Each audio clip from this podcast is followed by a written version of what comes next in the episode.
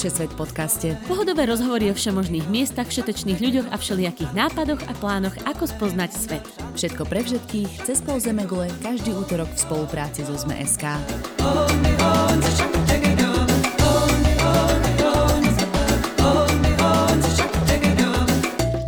Ahojte cestovatelia a cestovateľky. Je útorok a teda čas na cestovanie so Všesvet podcastom a denníkom Sme. Volám sa Tina Hamárová a dnes som si do štúdia pozvala manželov Remišovcov, teda Remča a Hacku, ktorých skôr poznáte z cestovateľského projektu Bronko na miesto hotela. Spoločne cestujú už viac ako 14 rokov a keďže sa k ním postupne pridali na cesty aj dve deti, legendárny tereňák Ford Bronco teraz vymenili za rodinný Overland van. My sa však pozrieme na časy, keď ako čerství novomanželia ešte brázdili na Bronku mongolské plány planiny a Džingis Khanovej jurty. A presne do tejto nehostinnej vnútroazijskej krajiny sa dnes vyberieme.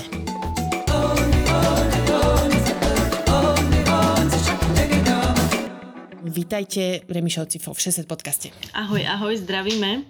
Uh, Remčo príde pozdraviť hneď za chvíľočku, len išiel zavrieť dvere na balkón, lebo chodia vlaky. Výborne, mám rada takéto živé úvody, keď sa niečo deje. Aspoň ľudia vidia, že sme stále v pohybe a že to nenahrávame naozaj v štúdiu, ale v skutočnosti doma. Takže čaute, ja už som tu tiež, zavrel som dvere a som tu. Dobre. Remčo. Čau. Verím, že naši posluchači vás poznajú, alebo minimálne vás spoznajú, ale tak vy ste už celkom takí známi, ostrielaní cestovatelia. A môžete tak akože spomenúť, že prečo a ako odkiaľ by vás mohli ľudia poznať?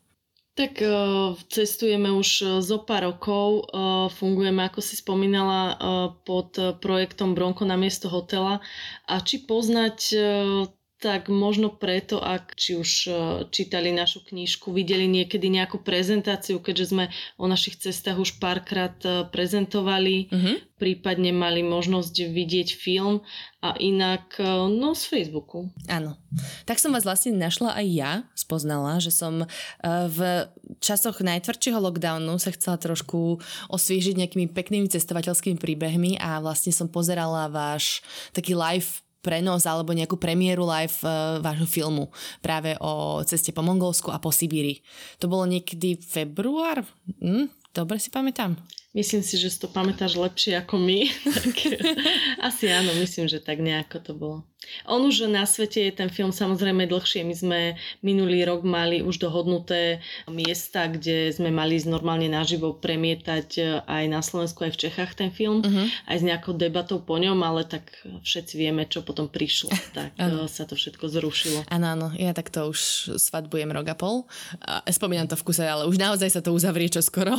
tak ako sa teda darí Bronkovi? To je vaše legendárne auto, Ford Bronco. No Bronco sa momentálne dobré, lebo po asi vyše dvoch rokov státia a, servisovania sa podarilo spraviť nejaké posledné veci na tom aute a spraviť STKčku a teraz je v podstate pripravené na, na svoju novú životnú púd, lebo ho predávame. Ja som videla dneska ten post. Mm. Až som to chcela spomenúť, teda keď nás tu počúva niekto, kto by mal záujem o toto fajnové obytné auto, ktoré prešlo cesty, necesty a je evidentne vhodné naozaj aj do pušte, aj do tundry, tak si to môžu pozrieť na vašom Facebooku. Mm, alebo, rač, alebo radšej nie, lebo my sme není úplne rozhodnutí ešte.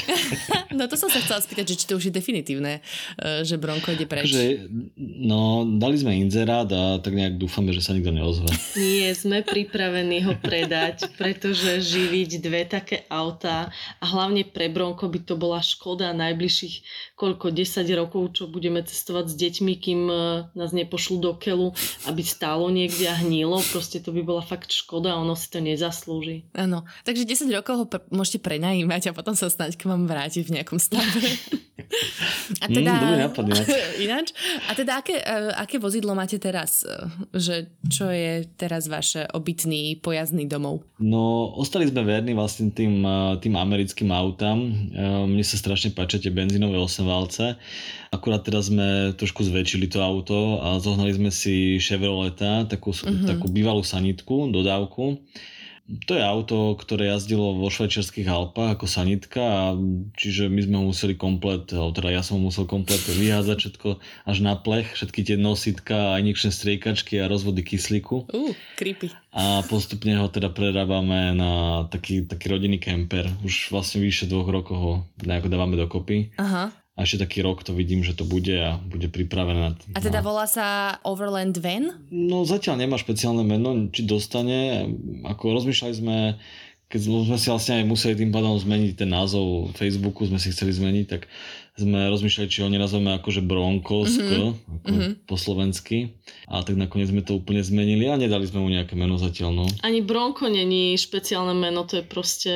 On sa volá Ford Bronco reálne, takže tam sme si moc nenavyberali. Jasné. A už ste teda boli prevetrať nový campervan niekde, aspoň po Slovensku? No, teraz e, to auto je v takom provizornom štádiu, že ten interiér je tak, tak viac menej že zbuchaný, aby sa tam dalo fungovať. A takto, takto fungujeme už, už vyše roka a chodíme celkom často, že teraz v poslednom čase fakt, že každý víkend, e, keď máme nejak voľno, tak uh, ideme s deckami niekde aspoň na ten víkend, takže dosť veľa jazdíme. Uh-huh. Práve, že o tom to je, vieš, že on ho prerába po víkendoch a po večeroch, ale samozrejme, že na ňom musíme cestovať. Čiže prvú, na prvý výlet, ktorý si bol iba s Dankom, tak si zbuchal postel, ktorú si vlastne potom rozpilil hneď po tom výlete. to vlastne takto zistujete, že čo je tam zlé a čo tam treba ešte vylepšiť, priamo v praxi teda. Áno, presne, presne o tom to je. Mm. A to musí byť také... Napríklad všade, kde si deti rozbijú hlavu, tak to potom musíme nejakým spôsobom ošmirglovať. Áno, to som chcela povedať, že to môže byť aj nebezpečné občas. A ako ste sa vôbec dostali k takémuto mm, van life? Musím si to nájsť tomu slovenský nejaký ekvivalent životu v dodávke. No my to, my to nazývame ako autonomátstvo, alebo teda vo všeobecnosti sa to asi mm-hmm. tak uh, poníma, že t- ten spôsob uh, dovolenky že ideš autom a vlastne presúvaš sa, nikde nie si dlhšie ako nejaké 3-4 dní, proste koľko uh-huh. ti to vyhovuje. A dostali sme sa k tomu už poša- počas vysokej školy, kedy sme začali na malom osobaku, schulení na predných sedačkách sme spávali a nás to nikdy nejak neťahalo do nejakých rezortov alebo, alebo na letecké zájazdy, kde si stále na tom istom mieste. My sa strašne rýchlo začneme nudiť. Máme po, pocit, že sme vyžili to miesto uh-huh. a že už potrebujeme ísť ďalej. Asi teraz ma napadlo, že ono to vlastne celé začalo kvôli leteckému zájazdu. To sme vlastne na vysokej škole mali eh, kúpenú letenku za euro niekde do Bruselu. Za 8 eur. Za 8 eur dokonca. No. A, a to, to lietadlo sme ale bohužiaľ kvôli nejakým veciam nestihli. Budem úplne hádať, sme ho nestihli. úplne hádať, čo to bolo na vysokej škole. no a potom vlastne skrsla v hlave taká myšlienka, že OK, tak um, poďme teda na aute, že zbavme sa za, na druhý deň ráno a poďme ešte zoberieme nejakých kamošov, nech sa zložíme na naftu a išli sme štyria vlastne na výlet takto do Bruselu. A, bol a bola to... to úplne akože tá najlepšia vec, čo sa nám super, no. stala. Bol to úplne najlepší výlet. A to nás tak nakoplo na tento štýl asi mm-hmm. cestovania, lebo sme pochopili, že je to naozaj úplne pre nás ideálne, že naozaj sme pánmi svojho času, môžeme zastaviť, kde chceme, kedy chceme a vidíme toho mnoho viac, ako keď sa ide lietadlom, že ten tranzit je perfektný. A my nie sme moc úplne plánovacie typy Takže my dosť často chodíme na dovolenky aj teraz s deťmi, že proste o týždeň ideme, ale ešte nevieme kam, alebo nie sme si istí, či vôbec vyrazíme, takže zbaliť sa za 2-3 dní a ísť, to je to, čo nám vyhovuje a leteckým spoločnostiam moc nie. Cesta je cieľ. Tak, presne. To je ono. A ako si spomínate na Mongolsko? Teda to bola vaša svadobná cesta, myslím? Áno, áno, to bola naša svadobná cesta a no to Mongolsko, to bolo akože e, iba časť tej expedície, keď to tak nazveme, alebo alebo pre, samozrejme tam bol veľký ten tranzit do toho Mongolska cez celé Rusko a uh-huh. potom vlastne bolo to Mongolsko a nakoniec bol ešte Sibír a Rusko, takže to bola taká veľká, jedna veľká cesta. Jasné. Ako dlho ste tam vlastne boli? 40 dní, tam sa môže byť na vízum 30 dní a my sme si to potom boli predložiť, uh-huh. pretože nám samozrejme sa rozbil chladič a potrebovali sme ho meniť a čakali sme, kým nám priletí z Ameriky. Jasné. Keby si náhodou naši posluchači chceli ešte o tomto prečítať niečo viacej, okrem nášho podcastu, tak vy ste teda napísali knihu Mongolsko a Sibír, Bronko na miesto hotela, držím mi v ruke a Hacka mi ju odovzdala na našom stretnutí v medickej záhrade. Aj som si teda prešla vlastne celú tú mongolskú časť a potom a ten film, ktorý sme spomínali na začiatku, tak ten je sa dá teraz niekde zohnať? O, pokiaľ by niekto mal záujem, tak nech, nech nám napíše na Facebooku, na Overland One, pošleme link ale cez leto ak všetko dopadne, čo zatiaľ vyzerá, že dopadne, mm-hmm. tak by sa mal prebie- premietať na RTVS na dvojke. Super. Máte nejaký dátum už? Práve, že nie, ešte sme len v, takej, v takom treťom kroku z piatich by som to nazvala. Super. Tak potom predpokladám na sociálnych sieťach e, to určite môžu nájsť. Jasné, určite. Dáme vedieť. Uh, poďme na to Mongolsko. Prečo ste sa práve rozhodli ísť absolvovať svoju svadobnú cestu práve e, takouto nie jednoduchou cestou? My sme si to naplánovali, že svadobná cesta bude hlavne teda o Mongolsku a o Sibíri. A začali nám platiť víza do Mongolska, tak sme sa tam potrebovali dostať čo najskôr. Takže sme išli relatívne najkračou cestou. Mm-hmm. Preto to bolo aj také krkolomné, lebo sme proste neviem koľko, 800-900 kilometrov denne sme sa snažili proste valiť a za pár dní sme boli na mongolských hraniciach. Čiže vy ste sa vlastne pretekali s ľadou svetom, lebo ja viem, že ste ich stretli práve na rusko-mongolských hraniciach. To sú pre tých, čo by nevedeli tiež takí traja chalani slovacický súd, ktorí cestujú na lade a robia úplne bizarné, absurdné veci. A oni mali, myslím, že vtedy nejaký rekord, že ako sa najrychlejšie dostať z Kisúc do Mongolska. Takže či ste ich prekonali aspoň. Áno, ale na nich nemáme, akože my nešoferujeme 26 hodín denne, takže... Je to s chalami sa akože nedá vôbec pretekať, lebo to, to je iná dimenzia cestovania. Jasné. Ale bolo to podľa mňa veľmi e, bizarné a milé stretnutie na tých hraniciach. Bolo to perfektné stretnutie, jasné, my sme ich celý čas sledovali a vedeli sme, sme, že sa už blížia, sledovali sme ten ich lokatoweb a hovorím, že bože, už sú tu niekde a potom sme sa pozreli za pleca a už tam boli. no, to sa nedá si prehliadnúť, tá ich červená lada. A ani tam na tej hranici, tam je zase v tej dedine jedna cesta, takže... Tam ste sa všetci postretávali. No a práve, že ste tam strávili asi viac času, ako ste chceli, pretože boli práve uzatvorené hranice, lebo v Mongolsku práve prebiehal taký národný festival, alebo národný sviatok, e, ktorý sa volá Nádam. Čo, čo to je? Nádam sú, áno, ako si povedala, je to národný sviatok. Sú to hry. Idú tým štýlom, že aby každý Mongol mal právo a e, možnosť sa zúčastniť na tejto ich e, celoštátnej slávnosti, uh-huh. takže je všetko zatvorené. A aj tie malé hraničné prechody, myslím si, že len jeden veľký je reálne otvorený.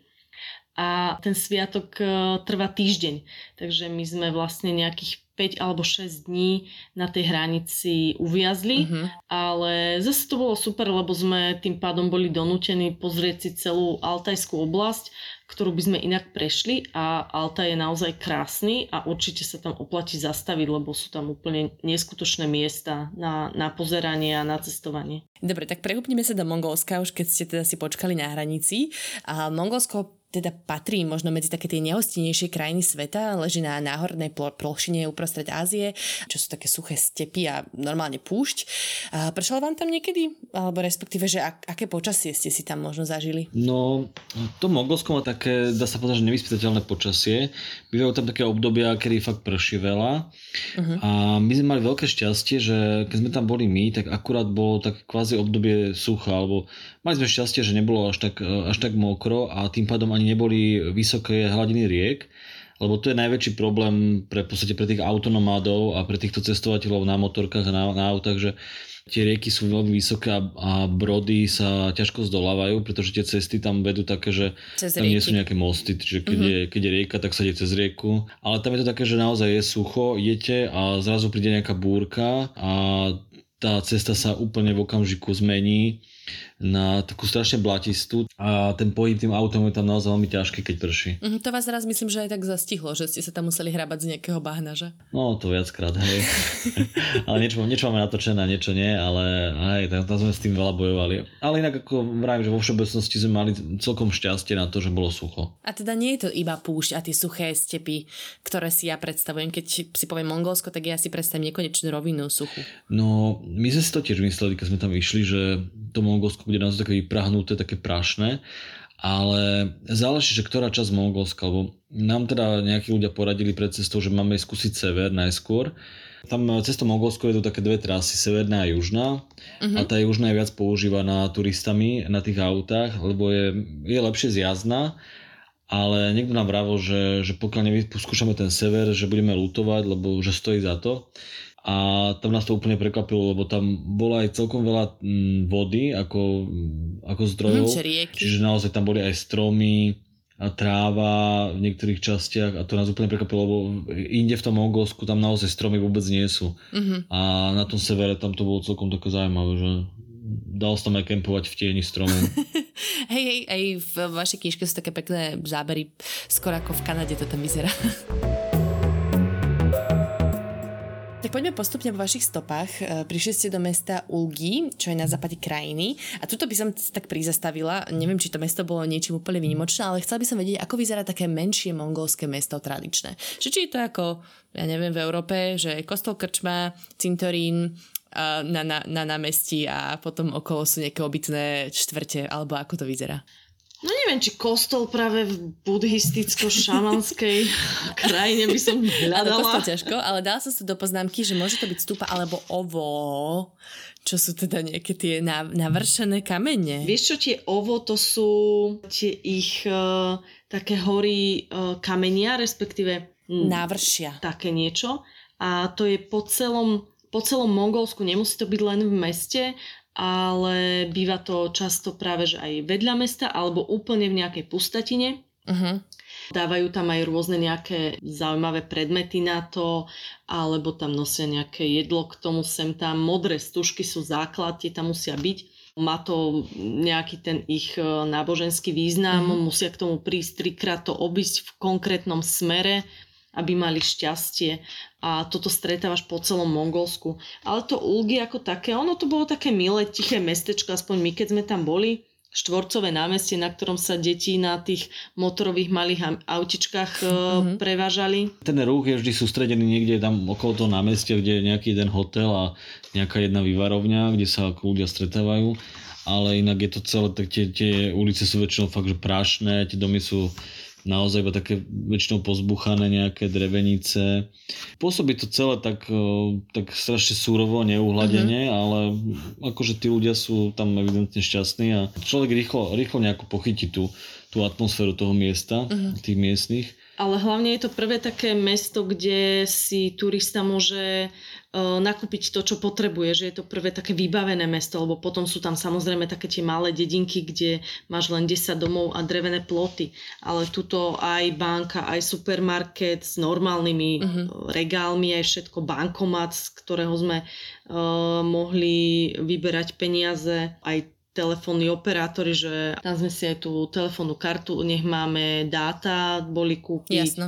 Takže všetko sa dá, no. Takže celú takúto infraštruktúru si tam vybavili. Čo nás e, teda akože fakt extrémne prekvapilo, e, keď sme si išli vyberať peniaze z bankomatu a tých Mongolov to tak intenzívne zaujímalo, že do tej budky išli so mnou štyria a štyria sa pozerali, čo tam šťukám a koľko vyberám a pokyvovali hlavami a ja som fakt čakala, ktorý z nich mi to utrhne z ruky a bude bežať preč, ale oni ako takúto myšlienku asi fakt vôbec nemali, ich to len zaujímalo. Uh-huh. A oni sú takí strašne kontaktní, takže im e, nejaká diskrétna zóna a osobná zóna nič nehovorí, takže oni sú naozaj takí, že musia sa ťa dotýkať a dýchať ti do tvare a tam sme sa s tým tak prvýkrát stretli tak intenzívne, takže... Rovno v bankomatovej budke. A to bolo aj u toho nákupe toho operátora tej SIM karty. Hej, to bolo sme, ale hrozné. Tiež sme sedeli tam s tým, s tým zamestnancom toho operátora a prišli si ku mne a sadli si hneď vedľa mňa asi traja alebo štyria. A, a ku mne si sadli na stoličku proste, akože na jednu stoličku si ku mne prisadli dvaja ľudia z každej strany a počúvali, čo, čo riešime. Že bol to vlastne taký kolektívny nákup, akože. ja som sa ale vtedy bála, že fakt čo sa deje. Mm, tomu rozumiem, hej. My sme ich uh, po pár dňoch nazvali čumilovia práve kvôli tomu, že aj skúsenosť, keď kempuješ niekde a si úplne v divočine, kde nikto není, ale oni ťa samozrejme Mongoli vidia, vedia, Jasne. kde si, takže prídu 20 minút pri tebe stoja, dívajú sa na teba, čo robíš a potom odídu. A bez slova, vieš, že ani sa nesnaží, aj keď my sme sa snažili, lebo ja som vedela asi tri vety po, po mongolsky, mm-hmm ale nič ich nezaujímalo, oni sa popozerali a potom odišli. Mm-hmm. Akože mohol by to byť aj námed na hororový film, ale ináč rozumiem, že to je asi ich spôsob uh, zoznamovania sa, dajme tomu. Uh, dobre, posuňme sa teda ďalej. Vy ste sa potom vybrali do tej divočiny uh, a cestou ste sa zastavili pri niekoľkých jazerách, ktoré viem, že sa vám celkom páčili, že to bolo aj jedno, myslím, že najväčšie jazero, uh, ako sa volali? Boli to jazera Urek, Uvs a Telmen. Uh-huh. Bolo to hlavne také, také spríjemnenie toho teplého počasia suchého, to jazero, tá vodná plocha. Hm, čiže tam bolo teda, teplo, hej, keď ste prešli? Mm, no bolo relatívne, bolo, bolo relatívne teplo v Mongolsku, hej. To my sme tam boli vlastne niekedy, to bolo počas leta, to bol Cez nejaký leto. august, uh-huh. alebo... Takže tie vodné plochy boli fajn na to, že človek sa trošku akože ochladil a pripadal si ako trošku na dovolenke v Chorvátsku konečne, že na pláži. Aj ako pri mori, lebo jazero Ús je slané, takže... Uh-huh. No vlastne áno. Ten Ús bol najväčšie jazero a to bolo slané a to bolo, to bolo trošku také zaujímavé, že naozaj tá fauna a flora okolo toho bola iná ako na tých ostatných jazerách, že to bol, bolo tam tak dosť mŕtvo teda. Ako dočítaš sa o ňom, že v ňom nič absolútne nežije. Uh-huh. Ja som to nejak akože nebe, nebežala zisťovať, ja tomu len verím, ale uh, rias tam je teda plno a tým pádom aj strašne veľa rôznych uh, vtákov, proste úplne, úplne obrovské, obrovské krdle, čo tam, čo tam boli. A to, sme, to bolo také milé, že to sme tak pozorovali trošku. Čiže ideálne na birdwatching. Hm, a tam sa dalo aj super jazdiť autom okolo toho. Ďalšia taká zastávka z tých prírodných, ktoré ste absolvovali, bola najvyššia hora mongolská. Pomôžte mi, neviem to čítať naozaj, neviem. Od Kontenger. Áno, od Kontenger. Vieš čo, a... nie je to najvyššia hora mongolská, je druhá najvyššia. Aha. My sme chceli ísť na najvyššiu horu, teda Remo, lebo ja nie som úplne akože uh, vyhľadávač turistiky. Na tu sme sa nedostali, tak uh, potom našiel na mape, že druhá najvyššia je táto, tak uh, musíme tam ísť. Uh-huh. Samozrejme, cesta k nej bola katastrofálna hľadali sme ju niekoľko dní, ten prístup k nej a nakoniec, eh, keď sme už tam prišli, tak sme zistili, že ani nás na ňu nepustia, pretože je posvetná. Naozaj? Takže sa to oplatilo. A to je, tá, to je tá štvortisícovka a hore je ľadovec, že? Áno. Mhm. áno a teda áno. tam niekto to stráži? Vieš čo, nestráži, ale žijú tam mnísi, je tam kláštor uh-huh. a oni to tak akože dosť, eh, dosť vážne berú aj dokonca dá sa ísť maximálne po jazero, do ktorého sa tým mnisi chodia nejak umývať, oni tam majú nejaké rituály, ale ani po to jazero by nemali ísť ženy. Aha.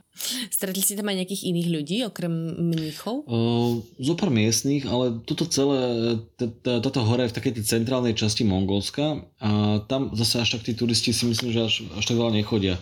Uh-huh. Že väčšinou sa držia tej severnej trasy alebo južnej, ale do tej centrálnej časti tam až tak veľa ľudia nechodia. A ani sa im nečudujeme, lebo o, tá cesta do mestečka Uliasta je šialená a je to asi najhoršia cesta na svete, ako existuje.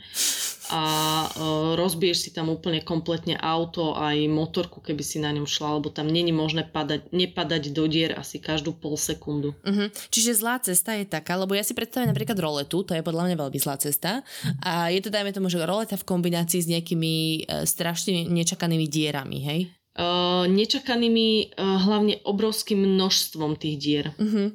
Roleta, má, roleta má vlastne tú výhodu, že po rolete vieš ísť relatívne rýchlo a a vtedy sa nejako takto to vibrovanie trošku zmierni. Uh-huh. A zmieriš sa s tým, že to vibrovanie ti postupne uh, rozloží celé auto, ale dá sa ísť rýchlo. Ale ideš, no, ale tuto, tuto rýchlo nevieš ísť, lebo tu máš také, také diery, ktoré majú hĺbku, že pol metra a viac uh-huh.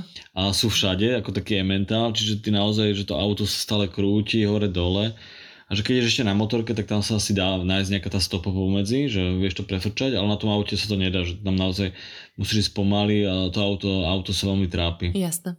Ale tak predpokladám, že aj takto stálo za to tento výlet, lebo aspoň podľa tých fotiek, čo som samozrejme videla v knižke, tak to vyzeralo veľmi krásne.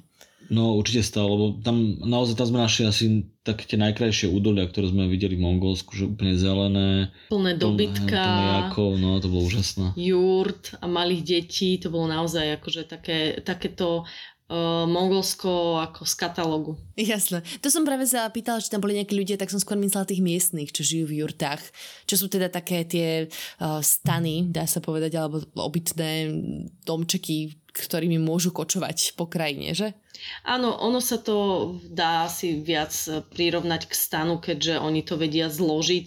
Je to o, nejaká kostra z, z dreva, z drevených o, prútov a o, obložené je to väčšinou o, nejakými kožami a srsťou uh-huh. o, podľa toho, aký majú dobytok a vedia to zložiť, naložiť na jaká a presunúť sa alebo o 100 km alebo na auto a presunúť sa o 100 km ďalej a tam si to zase rozložiť.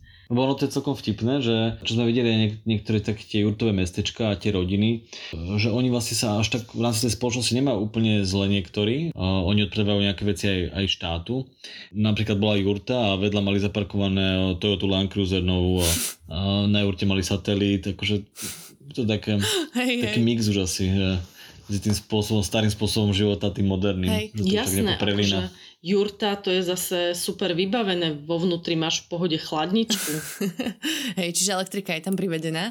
Vy ste sa nejako uh, rozprávali s tými ľuďmi, s takými miestnymi, či takto žili presne tým kočovným spôsobom života? Alebo že či ste sa s nimi nejako ko- interagovali, no tak rozprávali asi nie úplne plynule. Nie sme v tej mongolčine úplne zdatní.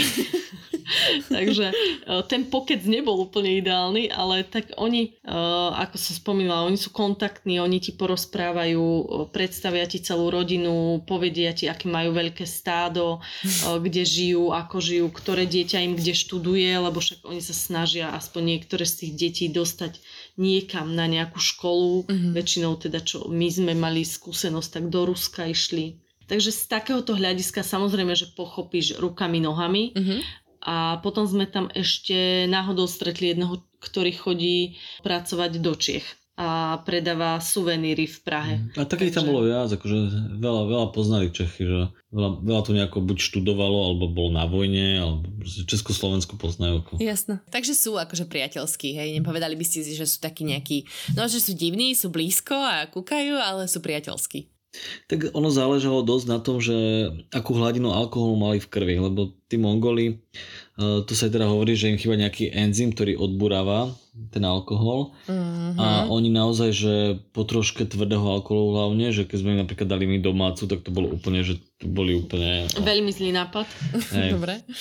Toto A nerobte. tak oni, oni zrazu sa v nich prebudzal úplne taký ten nejaký agresívny Genghis Khan a boli sa takí vyspytateľní Mhm. a nevedeli sme, že čo máme od nich čakať, takže na to sme si dávali veľk, veľký pozor, že keď sme videli, že, že nie sú úplne triezvi, tak sme nejako sa dlho s nimi nebavili. To bol jeden taký ten pán s nožom v kempe, že? Áno, to bol, to bol jeden, ktorý... Ale vieš čo, tento už bol taký, že sme ho stretli a už uh, mal čosi v sebe, takže to bolo také trošku, trošku náročnejšie, nás to prekvapilo. Mhm. Ale inak, keď si si s niekým vypila, tak ty si to reálne videla, ako tebe ešte ani uh, tvoje telo ne, nezaregistrovalo, že niečo piješ a je, jemu si už videla, že oči sa mu zahmlievajú, že už je to úplne Mhm. iné niekde. Takže to bolo také zaujímavé, no. Jasné. Pre nás najmä. Áno, no tak keď spomíname uh, pekelné iskričky v očiach, tak mňa zaujal kláštorný komplex. Er, Erdenezu. ja som hrozne zla. Ja som hrozne zla v čítaní tých názov, ani to nechcem skúšať, áno. A kde sa mi páčilo, ako si teda opisovala, že netreba jesť pred návštevou tohto kláštora, také hrozné výjavy z pekelných múk sú tam. Vieš čo, naozaj, um, aj keď to budem len tak opisovať, tak si to človek asi ani tak nedokáže predstaviť, lebo ani mňa by to ani nenapadlo, že na náboženstve, keď sa učí uh, nebo, peklo, hocičo, alebo keď si predstavíme Danteho maľbu, ale uh, toto aj tak bolo ešte horšie, mám pocit. Mhm. Mm-hmm. Proste tam boli hriešnici zvlečení z koží, bolo tam aj dosť výrazne nechutné uh, sexuálne násilie tých diablov na hriešnicích a uh, napichovanie hlav na všetko možné a vykreslené, uh, uh, dokonca aj nie len akože obrazovo, ale aj 3D, že Áno. proste masky všelijaké a tak. Že nejesť predtým a nehrešiť Ja hlavne. to, to ti tak pripomenie, že vlastne by si mal viesť lepší, spořádanejší život, lebo dopadneš veľmi zle. No to, to určite. To bol kde presne tento kláštor? A niekde už pred Ulambátorom, či? A to bolo v bývalom hlavnom meste Mongolska, Mhm. ktorého na, názov ma teraz nenapadne. Takže Charchorin. Charchorín sa to volalo, OK. A, takže môžeme prejsť už do hlavného mesta aktuálneho, Ulambátaru, čo je vraj najchladnejšie hlavné mesto na svete. To ma celkom prekvapilo. Neviem, je to tak vysoko položené? Ono je to podľa mňa okolo, celé Mongolsko je tak nejak plus minus okolo tisíc metrov nad morom. Uh-huh. A ono to ani není až tak o tej výške, ako o tej celkovej, že je to vnútrozemie, že je to taká celkovo dolina, že tam je tá, tá zima taká suchá a surová, Uh-huh. že oni tam v pohode majú minus 50, minus 55 proste cez zimu. Fúha. A dokonca mnohí nám hovorili, že keď je moc zle, tak idú do jurty, lebo tu majú šancu vy, vykúriť e, tým ohňom. Uh-huh. Jurta lepšie ako Že aj panelák. tí, čo majú proste byt v Ulambátare, takže keď je tak moc zle, tak oni proste idú do jurty, lebo tu vykúria proste v pohode ohňom. Uh-huh. Čiže v hlavnom meste, kde sú rôzne moderné budovy, sú aj jurty. Hej? Áno, videli sme tam aj jur- jurty, áno. Uh-huh. A to je taký pekný fusion celkom. To znie super. No je to taký, akože celý ten Ulaanbaatar je taký, strašne, strašne veľa je tam kontrastov, jednak, eh, jednak teda tých spoločenských, eh, aj taká, že chudobná vrstva, ale zároveň, zároveň je strašne bohatá vrstva, ktorú vlastne nevidíte nikde inde v Mongolsku, iba tu v tom Ulaanbaatare. Uh-huh. Napríklad aj v meste, tam v celom Mongolsku je strašne malo, asf- malo asfaltových ciest a v tom Ulaanbaatare samozrejme tam sú nejaké asfaltky, ale napríklad sa nám nikdy, nikdy nestalo, že by sme tam stretli Ferrari a tu, na- tu nás zrazu išlo Ferrari po ceste a my sme rozmýšľali, že kde to Ferrari akože môže ešte inde jazdiť okrem tých pár ulic v Ulaanbaatare, ale tak asi vlastne nikde. Je tam taká aj štvrť, taká bohatšia. Okrem toho kontrastu tej spoločnosti je tam aj veľký kontrast tej architektúry, že naozaj ono to vyrastlo strašne akože rýchlo, moderné budovy, ktoré vyrastli po boku tých, tých, tej starej zástavby nejakej pôvodnej. Uh, takže niekedy to pôsobí dosť bizarne, ale akože zaujímavý je ten Ulaanbaatar. Ako na, my sme tam boli pár dní, takže sme si ho prešli skrz Mhm. mm-hmm. náskrz. Hlavne tam dostaneš strašný šok a nie tak kultúrny ako proste preľudnenia, lebo v celom Mongolsku je nejakých cez 3 milióny obyvateľov. Z Áno. toho vyše, alebo takmer 1,5 milióna obyvateľov žil, žije práve v Ulaanbátare a zrazu tam je proste non-stop zápcha na cestách. Oni dokonca majú rozdelené ešpezetky, ktorý deň môže e, auto za akou ešpezetkou jazdiť, lebo inak by sa tam nikam nepohli. Fúha. Tam sú ľudia proste všade na tebe, že neuveriteľný kontrast práve s tým Mongolskom, kde nestretneš človeka niekoľko Mhm. dní v kuse. Jasné. Myslím, že jedna, jedna tretina celkového obyvateľstva to vychádza, že žije len v tom hlavnom meste. Tak A nejako, predpokladám, no. že infraštruktúru k tomu úplne nedoplnili. No, nevydalo. Uh-huh. A mne sa veľmi páčilo, ako ste absolvovali v Ulaanbátare svadobné mongolofotenie. To bolo náhodou celkom pekné. tento zážitok. To bola úplná To je romantika. strašne veľ, veľmi sú pekné tie fotky. Vieš čo, ono to ale vzniklo tak, že my sme tam išli vybavovať tie víza a oni tam potrebovali našu fotku. Uh-huh. A ja som ich síce zbalila do auta, ale aj som ich stratila v tom aute. Uh-huh. Tak my sme tam v Mongolsku hľadali uh, nejakého fotografa, ktorý toto rieši, že ťa odfotí a proste dá ti klasickú fotku do pasu na víza. A videli sme tam, že ona má, to bola taká mladá baba a ona mala také tie rôzne svadobné portréty tých Mongolov polepené. A tak hovorím, že, že aj my by sme sa možno tak. A ona odostrela záves, tam mala všetky tie prevleky, tak už nás tam stylovala rôzne, takže bolo to také milé, no. Mhm. Toto by sme podľa mňa mohli absolvovať v každej krajine. To znie veľmi pekne ako, ako super fotoscena do budúcej spoločnej domácnosti. Tak ono to bol čistý Photoshop toho, čo spravila za nami, ale, ale, tie, ale tie ich oblečky a tak, tak to bolo také milé. Také parohy, alebo teda nejaké z, z, taký zvláštny klobúk si mala sa mi zdá na tej jednej fotke. Vieš čo, hej, ono to je také nejaké, všetko to niečo znamená, ale nič som jej nerozumela, lebo ona po anglicky nevedela, takže Mhm. Možno tie pekelné múky. možno díky. Jasné. Takú nejakú hlavnú atrakciu mesta by ste čo označili, že je? Tak asi ten stred toho mesta, eh, to je to námestie, kde je vlastne aj, aj Genghis Khan a tam je vlastne aj, aj celý ten život okolo, okolo toho námestia je rozložený, sú tam reštaurácie, všetky také tie vládne budovy. Uh-huh. Tam sme boli na suši. Na A sú tam, tradičné tam také mongolské reštaurácie, suši. ktoré inde v Mongolsku nie sú. Mm, Áno, najlepšie suši, aké som v živote jedla, som jedla v Lambatare. My sme vlastne po nejakých neviem koľko dňoch po, po prechode mongolskom sme si v Ulaanbaatere užívali hej proste sushi, pizzu. Hej, perfektná reštaurácia tam bola talianska, no to si pamätám. Veranda, alebo tak Aha. nejako sa volala. Je to bolo super. Ach, jej. Takže tradičné mongolské suši z tých rýb ulovených na brehoch Mongolska. Vôbec nie, nič z toho to nemalo. Hej, ja presne viem, o čom hovoríte, že po takých dvoch týždňoch už máš vlastne chuť na niečo, hocičo iné, áno, niečo hocičo. iné, ako tradičné jedlo tej danej krajiny. No a teda ten Genghis Khan, vy hovoríte o Suchabátarovom alebo Suchabátarovom námestí? Suchbátarovom námestí, áno. Such, Suchbátarov na meste, ale to nie je taký ten najväčší, obrovský Genghis Khan, ktorého poznáme z fotiek možno. No ten najväčší je pár kilometrov za mestom, nejakých 40-50 kilometrov asi. Uh-huh. A to je vlastne najväčšia jazdecká socha na svete. Vlastne to akoby Genghis Khan na koni, čo je vlastne také, také kvázi múzeum, taký pamätník a zároveň taká vyhliadková väža, pretože do, do toho konia sa dá vojsť a dá sa výjsť vlastne hore na hlavu. Uh-huh a odtiaľ je krásny výhľad do, do okolia. A ináč to je podľa mňa úplne, že na, mne sa to strašne páči, vyzerá to brutálne, to je socha slobody Mongolska podľa mňa, úplne, že must see, uh, vážne to vyzerá super.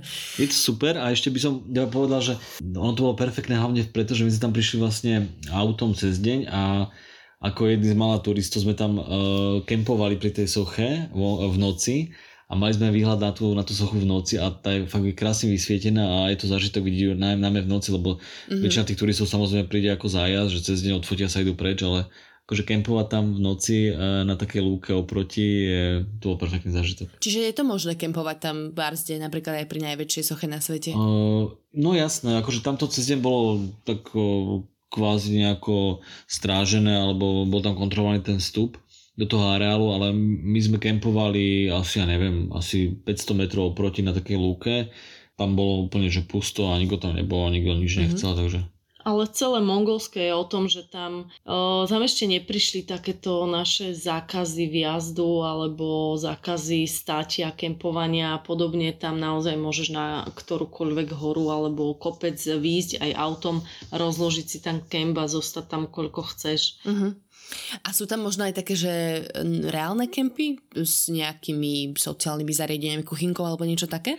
No v rámci, v rámci Mongolska moc nie, ale jedine, kde je nejaký kemp je v hlavnom meste v Ulaanbaatar, tam je tam je v centre mesta. Myslím, za ním, za centrom Kúsok za centrom mesta. to bolo. Uh-huh. Uh, Oasis. Oasis sa volá Oasis a to je vyslovene také miesto, kde sa stretávajú takíto expediční cestovatelia takže tam človek príde a, a zrazu je tak akože medzi svojimi, lebo tam naozaj samé, samé expedičné auta, motorky a je to super, lebo zrazu si človek má naozaj že s kým pokecať o, tých, o, tých, o tej ceste a je to fajn stretnúť tak rovnako naladených ľudí zrazu veľa pokope. Ešte poslednú zastávku na tejto ceste by som rada spomenula, to je Púšť Gobi, ktorá je teda na juhu krajiny. Vám sa ju dlhšie nedarilo úplne nájsť. Ako to vyzerala tá cesta? On, nie, že by sme nevedeli nájsť Gobi, lebo myslím si osobne, že ju asi neprehliadneš, ale uh, my sme sa snažili nájsť nejakú cestu k nej, takú relatívne najkračšiu. A keďže hľadaš najkračšiu cestu a najpriamejšiu, tak samozrejme niekoľkokrát zablúdiš. Uh-huh. celkovo ako tá, tá orientácia a, a to cestovanie v Mongolsku je vlastne nie je tak úplne, že podľa GPS-ky, ale je skôr tak, že orientačne, že podľa smeru, že vy si nastavíte nejaký ten smer a, a snažíte sa držať nejakých ciest, len tam tie cesty sú také, že naozaj oni sa stále schádzajú a rozchádzajú, je ich tam uh-huh. veľa vedľa seba, musíte si vybrať sú to vlastne vyjazdené kolaje vlastne keby. Čiže prašné cesty, nie je to asfaltka. Uh, áno, áno, prašné cesty, hej. No ale teda trafili, došli ste tam úspešne, aj keď vás možno, že ľudia posílali o naopačné smery, tak čo sa oplatí vidieť v Pušti Goby? Tak hlavne e, na budúce, keď tam niekto pôjde, alebo aj my, keď tam niekedy pôjdeme, tak vezmite si vodu, lebo my sme tam išli bez vody, čo sme zistili samozrejme až tam, ale uh, príroda a svet to zariadil tak, že kúsok pod pušťou Gobi, pod tou najväčšou spievajúcou Dunou, uh, vyviera prameň pitnej vody, takže mm-hmm. sme si mhm. tam mohli všetko doplniť. Super. A uh, už len prísť tam uh, vidieť krásny kontrast tých farieb, že tá zeleň, potom tie žlté, žlté piesky a za nimi v diálke čierne hory uh, bolo naozaj krásne. Uh-huh. Uh, je to také dosť vyhľadávané aj turistické Takže dá sa tam, dá sa v Ulaanbaatere požičať auto, doviesť sa tam, daj, dajú sa tam prenajať ťavy a spraviť si výjazd o, a výlet nejaký jednodňový na ťavách. Uh-huh. Samotný výstup na naj, najvyššiu, na tú spievajúcu dúnu je tiež krásny, keď sa človek vlastne prehupne a pozrie sa za tie duny na, na tú púšť Gobi zase na druhú stranu. Ale je to teda samozrejme niekoľko hodinová túra, akože nie je také jednoduché sa to dostať. A vyzerá to jednoduchšie, ako to v skutočnosti je. Vyzerá to o mnoho mm. jednoduchšie, ale tá najvyššia bola nejakých 800 metrov, len samozrejme ono je to variabilné trošku, ten piesok. Mm. A my sme hore išli, ja neviem, cez dve hodiny určite, podľa mm, mňa. Asi hej, no. Hej, lebo to je tak, že, že jeden krok dopredu a dva kroky dozadu. Áno, áno, presne, presne. A vy ste tam spomínali, že tam pobehovali aj mongolské koníky, ktoré teda, a ja som sledovala raz taký pár, však travelista, no nie sú neznámi, ktorí išli na koňoch cez Mongolsko, tak je to mám celkom tak späté vlastne s Mongolskom tie koníky. Áno, oni išli, ale oni boli úplne na opačnej strane, ako je Gobi. Oni boli práve, že Gobi je na juhu, oni uh, boli pozrieť konkrétny kmeň Mongolov mm-hmm. a my sme mali šancu tieto mongolské koniky vidieť a aj si na nich zajazdiť v kanione Jolin Am kde sme chceli ísť pozrieť e, ľadovec, ale globálne oteplovanie zabezpečilo to, že ľadovec sa im rozpustil mm-hmm. a že posledných pár rokov sa už teda naozaj rozpúšťa a že nie je tam počas e, celého roku, ako predtým býval. Ale je to vtipné, lebo tie ich kone, oni sú naozaj reálne menšie, mm-hmm. že uh, Remo vyzeral ako fakt komicky na tom koni. A tak neboli celkom propočne fajn. okay, ty a vieš, Remo nemá 2 metre a už on vyzeral na tom koňovi komicky. Dajme si ešte veľmi rýchlo takú poslednú časť, ktorú dokopy zmiešam, lebo sme sa veľa z tých veciach rozprávali, infraštruktúra, kultúra, jedlo, dokopy. Mám jednu zásadnú otázku. Či by ste odporúčali že do Mongolska ísť aj iným ako e, štvorkolkovým autom, four-wheel drive? Že či je to vôbec možné? Ale ja si myslím, že je to úplne v pohode, že dá sa, len treba si dobre vybrať tú trasu a mať šťastie na to počasie.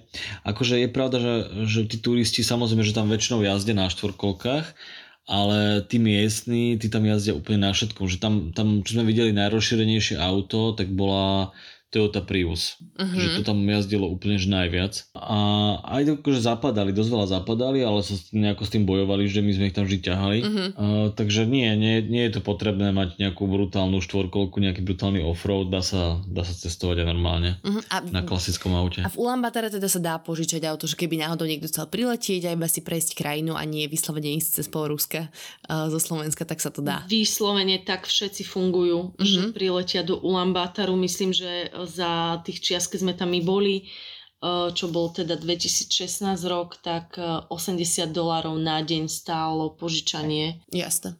Eh, keď spomínaš teda tých 80 dolárov, tak aké tam vôbec boli ceny v Mongolsku, že jedlo, benzín a tak, že či to bolo lacnejšie, drahšie ako na u nás? No benzín bol, bol drahšie ako v okolitých krajinách. My sa teda jazdili väčšinou na plyn. My máme Aha. auto na plyn, na LPGčko a to bolo všade e, v okolitých krajinách tej strednej Ázii, nebol problém natankovať plyn veľmi lacno. Mm-hmm.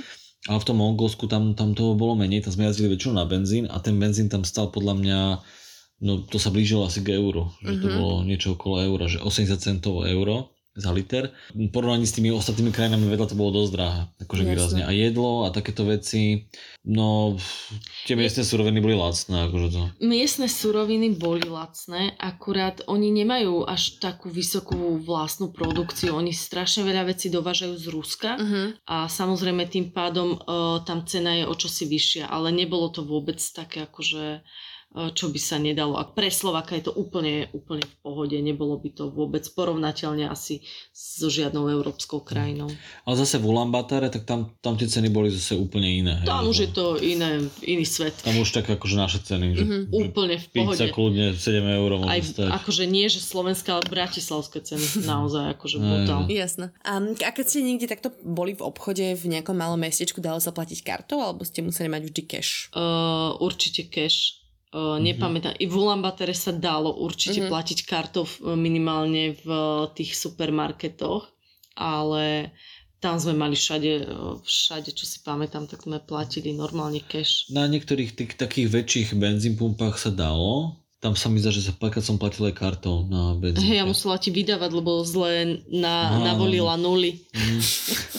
Hej, to je pravda, no. A posledná infraštruktúrová otázka, vy ste teda spomínali, že ste si kúpili na začiatku SIM kartu, aby ste mali dátové pripojenie, takže nakoľko e, je to reálne, e, e, reálne mimo mesta byť pripojený na internet a mať nejaký signál a gps a tak. No, my sme si kúpili tú SIM kartu a prekvapivo sme čakali, že to bude veľmi slabé, ale v okolitých nejakých takých, nie že väčších miest, ale aj takých menších nejakých osád, kde fungovalo nejaké väčšie spoločenstvo ľudí, tak uh, ten internet tam bol, bol veľmi slabý, bol to nejaký, len nejaký edge, ale, ale bol tam. Uh, my sme väčšinou kempovali niekde pred tou dedinou, nejakých, ja neviem, 200-500 metrov. Uh-huh. Zakempili vždy a vždy sme chytili nejaký slabý, slabý edge a stačilo to na nejaké dorozumenie s do, domom.